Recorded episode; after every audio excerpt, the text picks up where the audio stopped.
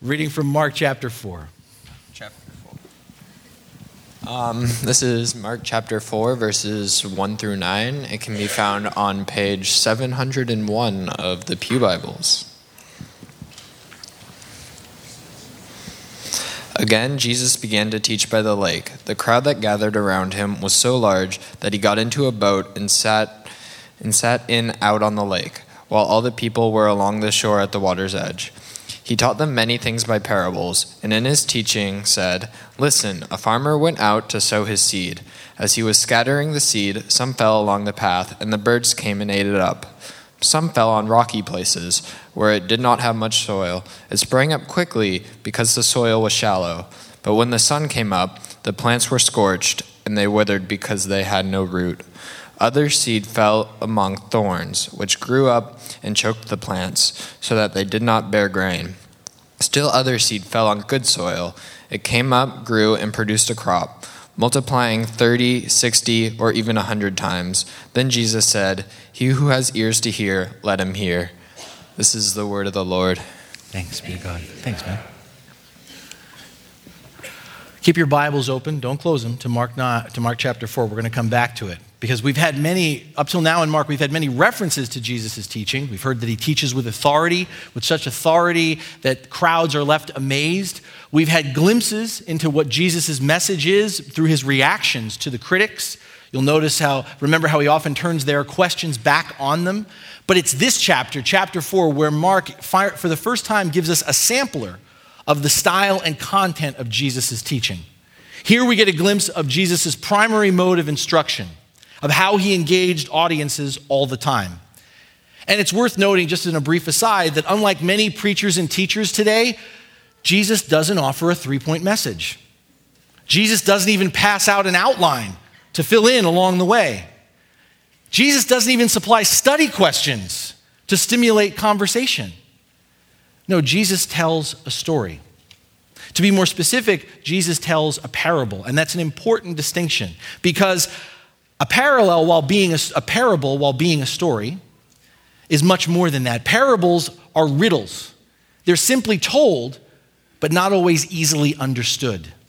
Case in point, we've heard this story before, we've heard this parable many times, and we may admire how Jesus roots parables like this one in a scene from everyday life in Israel farming. But how easily we might miss the fact in knowing the story all so well that Jesus is also, in telling it this way, tapping into some very powerful imagery from long ago.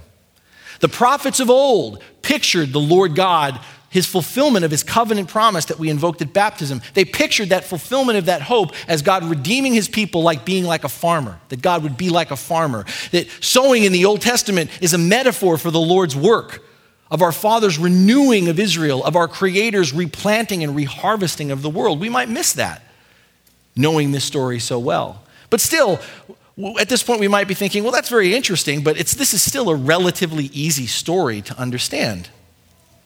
Well, if that's true, what do we make of the fact, if you have Mark still open, that beyond verse 9, Mark goes on to share with us that despite what appearances to the contrary, the disciples don't get it.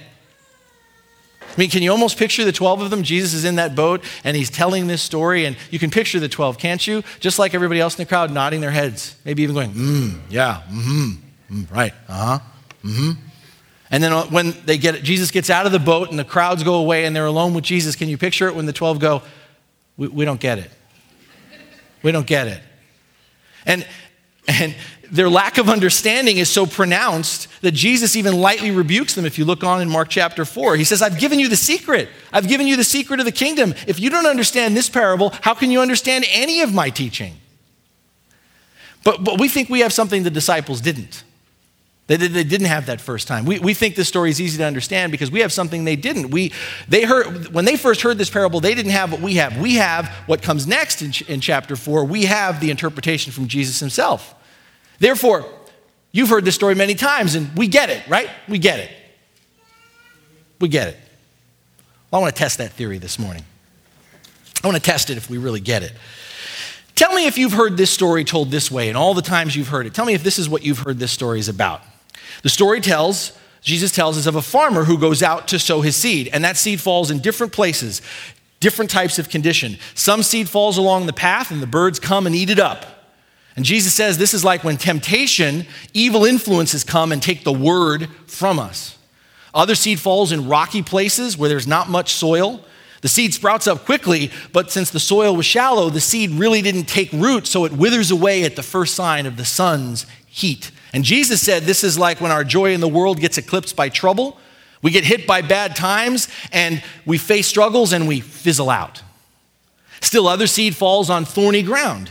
And that's the ground that's so crowded with thorns and weeds that the plant from the seed gets choked and doesn't produce any grain. And Jesus said, This is like when the worries of life, our desire for other things, particularly our deception over wealth, chokes the word in us and we remain stagnant. And then there's the seed that falls on the good soil. It came up, it grew, and it produced a bumper crop. Jesus said this is like when one hears the word, accepts it, and bears fruit. And so the meaning of this story is easy, right? We all get it. The meaning of the story is don't be like the bad soil.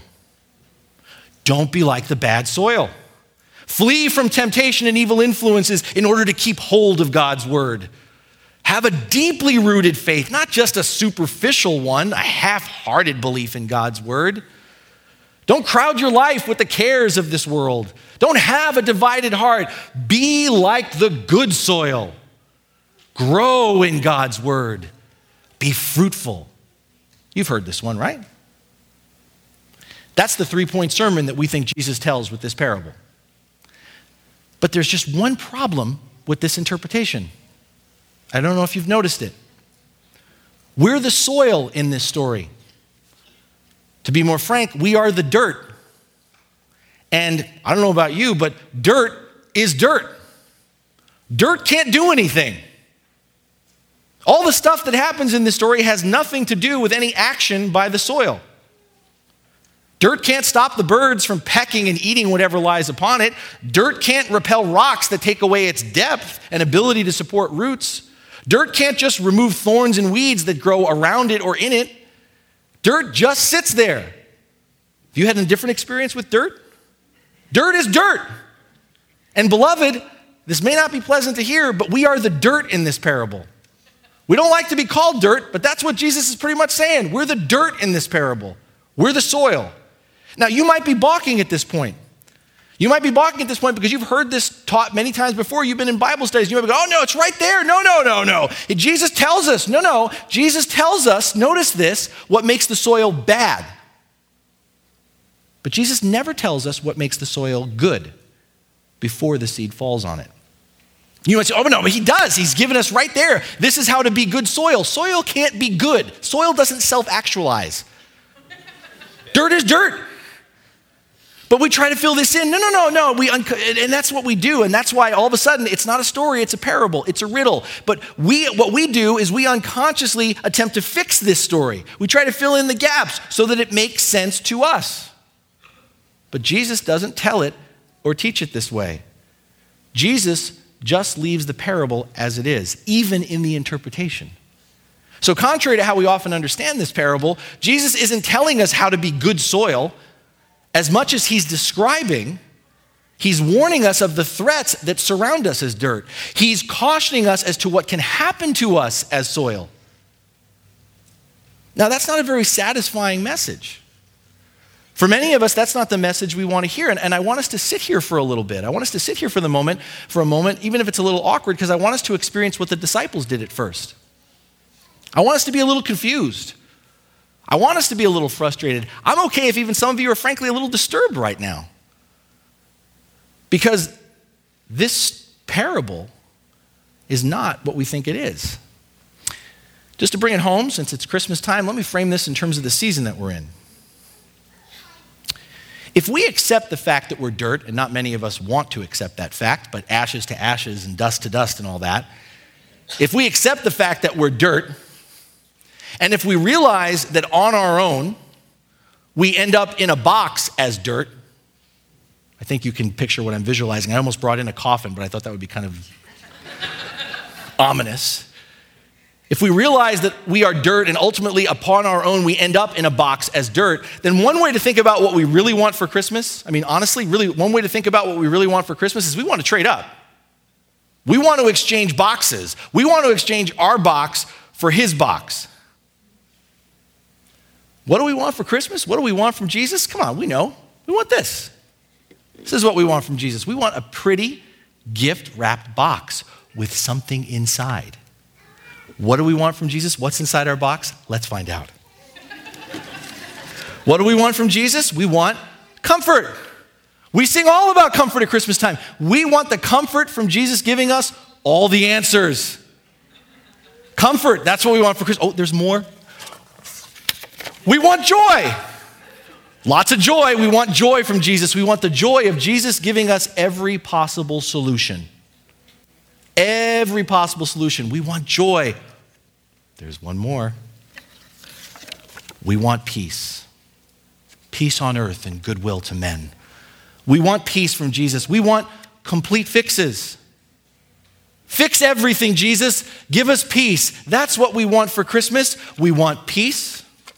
We want joy. We want comfort. And we want it all in a nicely wrapped box. But based upon Mark chapter 4, what do we actually get from Jesus?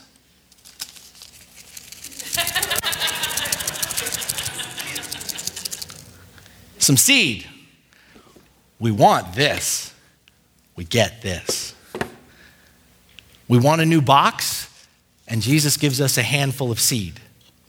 We get seed, but notice something about this seed. Notice something about this seed. Notice that the seed is given to all of us. No matter what the condition of your soil, the sower scatters the seed to everyone. All landscapes, all types of soil, naughty or nice, contrary to our Christmas message, get the seed. They hear the word. And this seed is potent. This seed prospers. Did you ever notice in Jesus telling this story that the ratio is really not all that good? Most of us wouldn't start a business based on these odds. One out of four is not really good odds. One out of four success rate is not what we would consider a, a, a, a, venture that we would invest in. And yet, that's the story that Jesus tells. But the seed is potent, the seed prospers. Despite seeming crop failure, one out of four, the seed endures, and the seed brings a miraculous yield that's greater than we ever could have possibly imagined. Pay attention. We receive seed, but notice something about this seed. We get seed, but we also get the farmer. As the sower, the farmer controls where the seed goes, and the farmer, as we've said, scatters the seed indiscriminately, not waiting until the soil is ready. But it is, it is as the farmer that the soil gets tended. The farmer tends the soil so that the bad soil can become good soil. Like the farmer, it's God who brings the growth. Paul, in fact, will explicitly come out and say this in his first letter to the Corinthians in chapter 3. It's God who brings the growth. So, what do we get for Christmas, beloved? We get a sower who just keeps on sowing, who just keeps on scattering seed. We get seed that just keeps on growing. Even when three out of four times it's a train wreck. Beloved, we get the gift of Jesus. And through Jesus, we come into the kingdom of God. In other words, what I'm trying to say to you this morning, what I think that Jesus is saying to us through this parable, by which all other parables supposedly are understood, the key to understanding Jesus' teaching is through the word, the instruction that Jesus repeatedly gives here in Mark chapter 4. If you have Mark chapter 4 open, notice how many times, just in chapter 4, Jesus uses the word hear or listen. I don't have time to wait for you to count. He uses it 12 times. 12 times. Jesus says, hear or listen. What that means is that Jesus told parables not to provide all the answers. Jesus told parables to draw us into the story of the kingdom, to provoke relationship with us, to invite and challenge us into discipleship, to come and follow him. Now, if you have Mark open, Jesus quotes this passage from Isaiah that sends many people sideways, just like the, the, the quote he gives about blaspheming against the Holy Spirit last week in chapter 3. This section that Jesus quotes from Isaiah is often interpreted as if Jesus is saying that he speaks in riddles and parables to intentionally keep people in the dark, to keep them out of the kingdom. But I want to suggest to you this makes absolutely no sense whatsoever because it, it, contradicts the very message, the primary message that Jesus brings for why he came and for whom he came. For God so loved all the world, God's desire is for all to be saved. So, what does this mean when Jesus says that they'll hear but not understand? Very similar to blaspheming against the Holy Spirit as being the unforgivable sin. This, the context of this word from Isaiah that Jesus quotes has to do with God talking about those who have already made the willful choice not to listen already. The, the point, again, is very similar to blaspheming against the Holy Spirit. It's not as if God excludes us purposefully. It's not, again, as though there's a sin that God says, I will not forgive that. One's exclusion from understanding God's revelation, one's exclusion from understanding God's word, one's exclusion from understanding and embracing Jesus is not about God keeping us from the truth as much as it is we exclude ourselves from the truth by refusing to engage in the relationship. Let me be clear God doesn't make it easy for us. I'm gonna, I want to just become right. I've, I've complained about this before. I mean, we're so used to this, we really don't get how frustrating this is. Jesus, are you the Messiah? Give us the answers. Let me tell you a story. No, don't tell me a story, just tell me the answer. Jesus, we got a lot of problems going on in our world right now. We got a lot of problems. Can you fix those problems? Let me tell you a story. No, don't tell us another story. Can you fix our problems? Jesus, there's a lot of things that are broken. Okay, we need things fixed. Can you fix them? Can you make things right again? You know, that reminds me of a story. Oh my God, don't tell me another story. Don't tell me a story. But Jesus, we're told this is not the exception. Jesus, this was the primary way Jesus taught. He told parables. Jesus told parables not to make it easy for us. I mean, honestly, can we admit that if we were going to save the world, this is not how we would do it? We would not save the world by telling stories. We would save the world by writing a manual, which is why we have three point sermons and outlines that we fill in and things that we put in boxes. We like it neat and tidy. But Jesus doesn't do that. He doesn't make it easy for us, but He does reveal enough to engage us at a deeper, more lasting level. He wants relationship. In the telling of stories like these, another way to think of it, it's Jesus is revealing in telling parables, he's revealing who's really listening. Who continues to listen? Who desires to respond? Who's willing to learn? The thing that's amazing is the disciples get it right in coming to Jesus. Almost despite themselves, they get it right. They get the point of the parable when, after everyone goes away, they come and they say, We don't get it. They don't understand Jesus at first, but notice rather than try to come up with their own answers, rather than try to fill in their perceived blanks to Jesus' teaching, they come to Him. They come to Him for understanding. And I want to contrast this with the crowds. I told you the crowds always stand in contrast to the disciples, the followers of Jesus throughout Mark. There's always crowds around Jesus. Let me ask you Mark doesn't tell us the crowd's reaction other than amazement, but do you think the crowds really understand Jesus? I don't. If this is a typical example of Jesus' teaching, teaching in parables and riddles like this, and if the typical reaction of the crowds has been astonishment or amazement, whoa, we've never heard anything like this before. And yet, in the midst of their amazement, if the typical reaction of the disciples, the actual followers of Jesus, is they don't get it, they don't get it until they pursue Jesus, then I think we can surmise pretty safely that the crowds, the people in the crowds, even though they acted like they got it, they didn't. They were acting like they got it when they really didn't. And actually, I think probably closer to home, I think we can conjecture this that what was happening in the crowds is most people were hearing what they wanted to hear. They heard, but they didn't really understand. Are you hearing Jesus quoting Isaiah differently now? They heard, but they didn't really understand. They heard what they wanted to hear. Jesus teaches in parables to reveal what the kingdom is like, but he teaches in parables also to reveal our character and our capacity.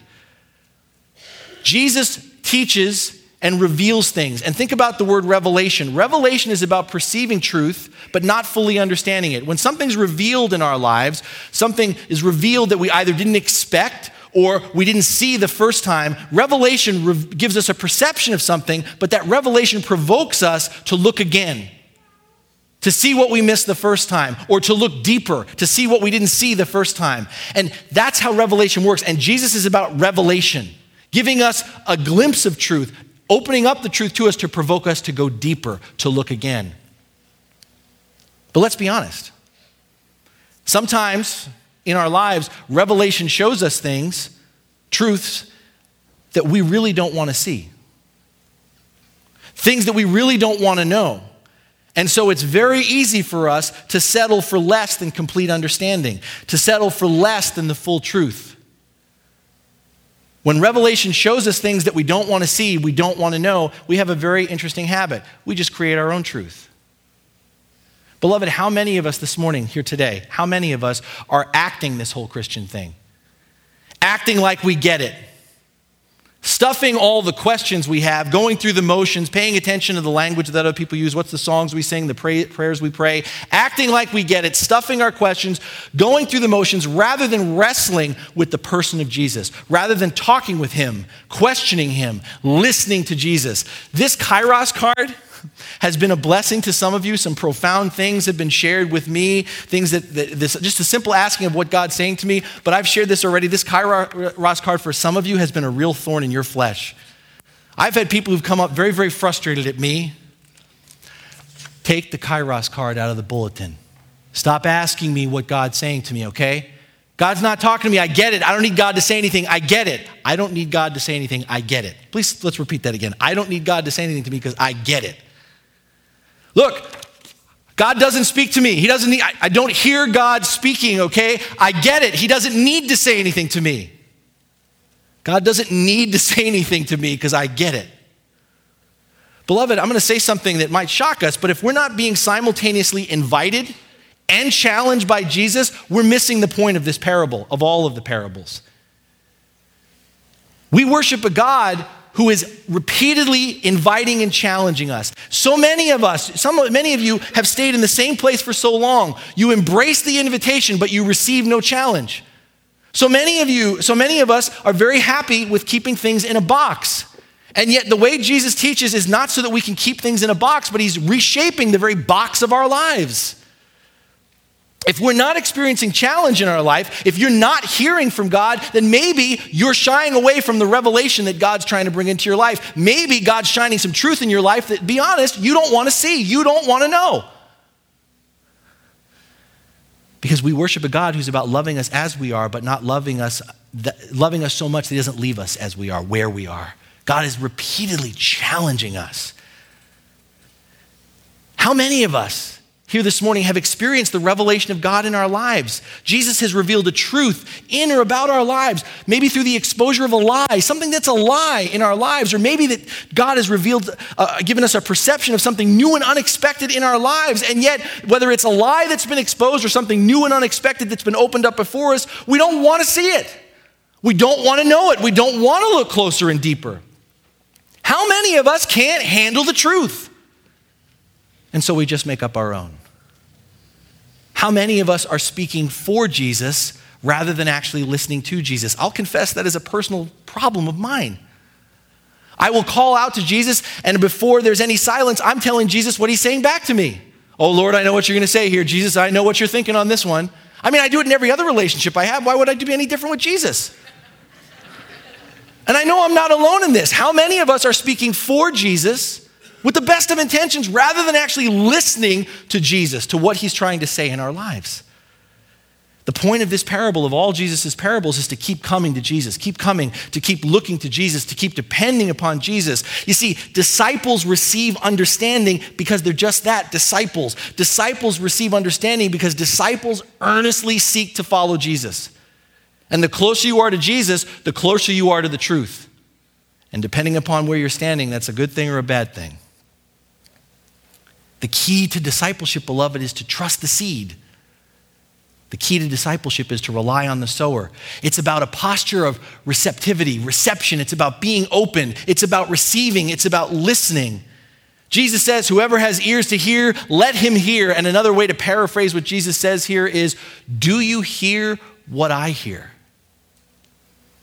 Let him have who has ears to hear hear. Do you hear what I hear?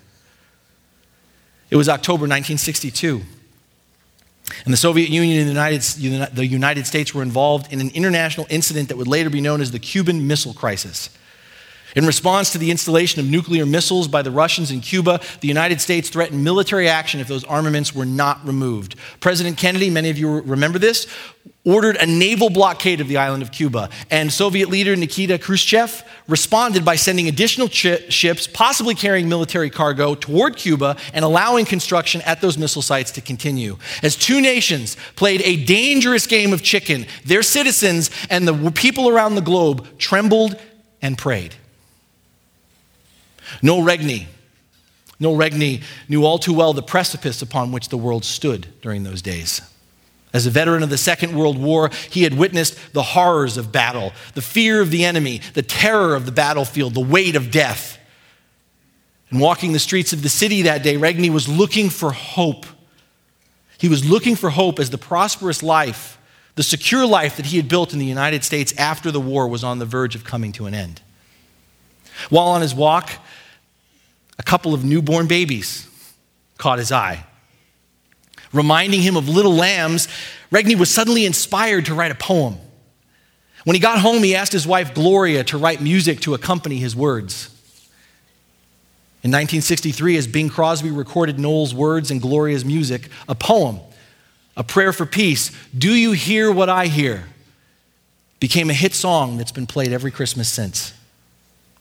Ironically, most people don't recognize the message of peace that is so central to this beloved classic. Regney himself once attributed this disconnect between the popularity of the song and the point of the song to the inability of the average person to truly listen. He, he said, I'm amazed that people can think they know the song and not know it is a prayer for peace. But we are so bombarded by sounds and our attention spans are so short. Beloved, I love this illustration because it draws out the point of this. We can hear a song, we can know it, we can sing it, but that doesn't mean we're really listening to it. It doesn't mean we really get it. That we can understand that we aren't just singing, but that we're actually praying a prayer. How many people love this song, Do You Hear What I Hear? But never have realized that in fact they're praying a prayer. They're praying a prayer to the only one who can bring us peace. Do you hear what I hear? Let whoever has ears to hear, let them hear. Beloved, it's that time of year again. Christmas is almost upon us. Are we listening to Jesus? Are we looking for him? Are we following him through this holiday season? Or is this a time of year when we relate more to the crowds than we do to the disciples? Is our posture for receiving Jesus like the crowds or is it like the disciples? We're running around. We're running all around. We're making lists. We're checking them twice. We're doing all manner of things in preparation for Christmas. We're doing all manner of things in the name of Jesus. Some of us are doing it with t shirts and jackets and sweatshirts and bumper stickers that even say as we're running around, Jesus is the reason for the season. Jesus is the reason for the season. I'm running all around and Jesus is the reason for the season. But have we actually spent any time with Jesus?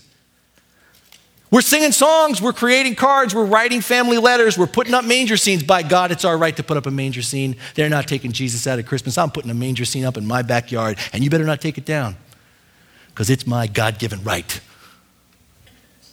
We're putting up manger scenes. We're maybe even doing special daily devotionals for Advent. We're hearing a lot. We're maybe even talking a lot about Jesus, but I'm going to ask again are we actually listening to Jesus? You don't like this Kairos card? You, God's not saying anything to you today? Fine. What's God saying to you through these last three weeks of Advent? Please tell me that you cannot be singing and praying and celebrating that Christ is coming again soon and tell me that He's not saying anything to you. What is Christ saying to us as he seeks to be born anew in our lives and in our world? And what are we going to do about it? But we can't do until we first hear. That's the big reverse. But I know, I know. Some of us are so busy, really busy right now. I mean, Pastor, come on, give us a break. We don't have time to stop right now. But, you know, as we're rushing from this place to the next, Pastor, as we're caught up in the storm, the hustle and bustle of Christmas, you got to know we're nodding our heads. We're telling ourselves, we get it. We get what Christmas is all about. It's all about Jesus. And we get it. And we'll give Jesus his due on December 24th, maybe December 25th, when everything's done. Or maybe you're the, the person who's frantic today. Others of us are really frantic right now. Can you feel it? People who are frantic because, you know, we're not really feeling it yet. It's third Sunday of Advent. We're only like a couple days out and we're not feeling it yet. It doesn't feel like Christmas. Anybody else, can I relate to what I'm talking about? It doesn't feel like Christmas. And there's not much time. We're working hard. We're keeping up the things we used to do that made it feel like Christmas, but doesn't feel like Christmas. We're even willing to try new things because we want to get it. Oh man, we want to get it. We want to get the spirit of Christmas. Time is running out. Christmas is almost here. We've got to do something to get it. What can we do to get the spirit of Christmas? you know, what's funny is in some ways, this whole season has become like a parable. Because how we celebrate Christmas, I think, reveals how we engage Christ. How we enter the season, how we get through it, how we go beyond it reflects our character and capacity as followers of Jesus. It reveals our character. Beloved, is Christmas for you all about doing, doing, doing? Or is this time of year about being, being, being? Is Christmas for you all about giving in order to get? Or is Christmas all about receiving? Receiving in order to give. How we engage Christmas reveals our capacity. Do we have room in our lives at Christmas for Jesus? Are we listening to Jesus during this season that is so focused on Him? We all complain about the war on Christianity out in our society, but this is the one time of year, whether people get it or not, we're talking about Jesus is okay. There might be some pushback, but this time of year, more than any other time, this is a time when more people than normal are talking about Jesus. And yet, in the midst of Jesus being the centerpiece of conversation, are we actually listening to Jesus? Are we listening to him on a season that's so focused on him? Or for many of us, is Jesus just a silent baby who only shows up in the manger on December 24th? What I'm hitting us with is, is, guys, if we aren't listening to Jesus at a time when it's intentionally focused on Him, if we can't do that until one day, December 24th, why would we think that the rest of the year, days of our lives would be any different? Christmas is a parable of our discipleship. I know there's a lot of challenge in framing it like this, but it's not intended, this challenge, to leave us leaving burdened with more guilt and shame. If right now you leave this morning and think, oh, poor baby Jesus, there's no room for him in my life. I'm so, so terrible. No. The challenge of Christmas being a parable of our discipleship is also an invitation. It's Jesus' invitation to listen.